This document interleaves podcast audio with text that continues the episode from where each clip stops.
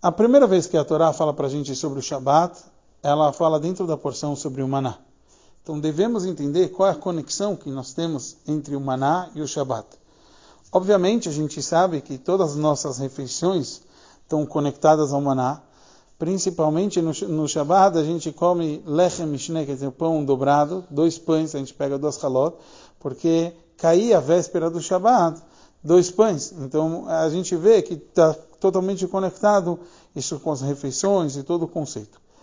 Em geral, nós devemos saber que o conceito do maná é a gente saber que tudo aquilo que a gente tem vem de Hashem, é a de Hashem. Na verdade, por um lado, é um teste para ver a nossa fé, que eu tenho que saber que amanhã eu vou ter o que comer porque Hashem vai me dar. Mas por outro lado, eu tenho que trabalhar. Hashem fazia que até o maná, quando caía, depende do nível da pessoa, se ele era mais ou menos merecedor, caía mais próximo de casa ou menos. Ou ele tinha que também preparar aquilo para virar, se transformar num pão. E tudo isso era para depois, quando entrasse o povo na terra de Israel, ele entendesse que mesmo quando eu ganho, o meu ganha-pão é uma bênção divina.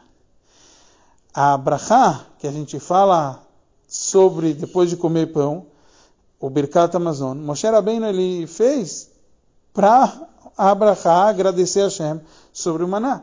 Quer dizer, o maná nos ensina a agradecer a Hashem em todos os aspectos. Esse é o mesmo conceito do Shabat. O Shabat, na verdade, ele também nos ensina os mesmos passos do maná. Se a gente for ver, a gente pode dividir ele em três formas. O maná está escrito que ele era um pão dos céus, de uma forma revelada. Depois, a gente falou que isso tá, tem a ver, um segundo passo, tem a ver com o trabalho de cada um.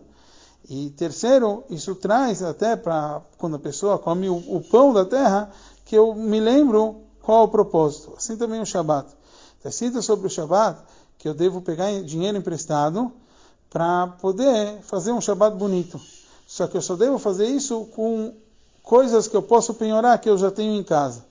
Então, o primeiro ponto é eu percebo que o Shabat está acima até das minhas posses.